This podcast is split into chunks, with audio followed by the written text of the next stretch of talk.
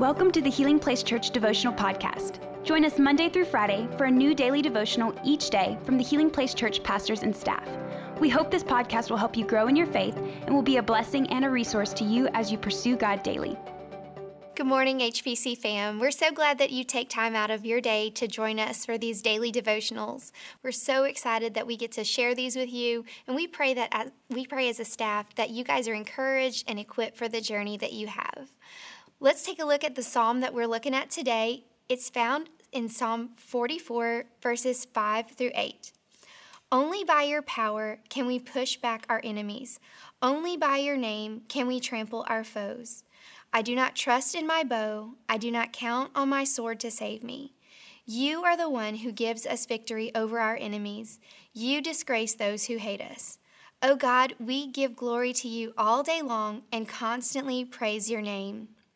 When I was preparing for this Devo, reviewing the scriptures, praying about the content, so many images from different war movies were popping up in my mind, seeing armies and militias preparing for war, engaging in battle, the enemy being um, pushed back in retreat. And while I'm definitely not a soldier and have zero experience on the battlefield, in fact, I'm not even really good at watching most war movies because most of the time during any battle scene, I have my eyes covered, so all I see is blurry images, so I don't see the bloody mess. Just like you, I've been through seasons in life where I feel like I'm in a battle, where it's a constant struggle for faith, for peace, for joy, a true spiritual battle. And today's scripture just is one of the perfect ones to just bring us encouragement in those seasons. The first thing that we see is our, the author tells us in this passage that God's power is where our victory comes from. I love how this is confirmed in Psalms 8 32 through 36, where we're reminded that He is the one who arms us with strength. He trains our hands for battle and gives us the shield of victory. His right hand supports us and He keeps us from slipping. How do we get this power? How do we get this freedom? It's through our trust in God. The scripture tells us that we have to trust in God. Now, it's really easy to say, hey, you should trust God in all of your circumstances, in every battle. But it's not always really easy to trust someone, especially someone you don't know.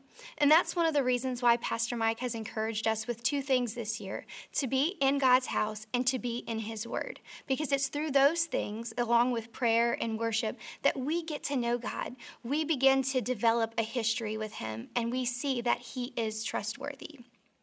And you know, despite having all of these um, these things that we know to do, sometimes if we try to do it in our own strength, maybe we think if I do this, this, and this, my life will be better. I'll get through this battle. But we have to remember that it is through Christ. It is His power in our works that brings about the victory. This makes me think of one of my favorite scenes in one of my favorite movies called The Patriot. It's where um, Benjamin Martin is about to attack uh, British soldiers who just murdered one of his sons and arrested another. And he's in the woods. He's given directions to his other sons on how to go about this.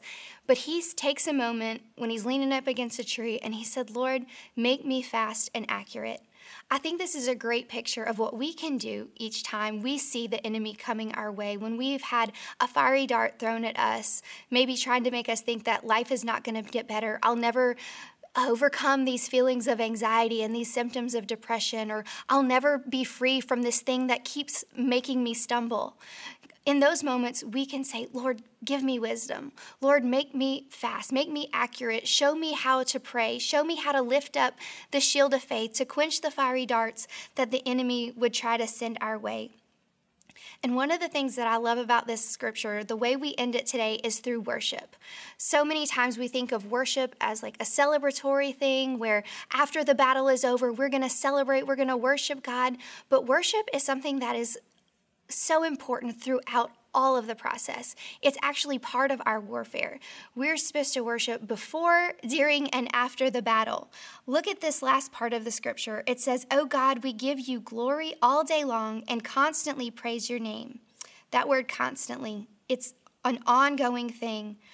We need to worship even when our heart is overwhelmed, when our mind is overcome with worry.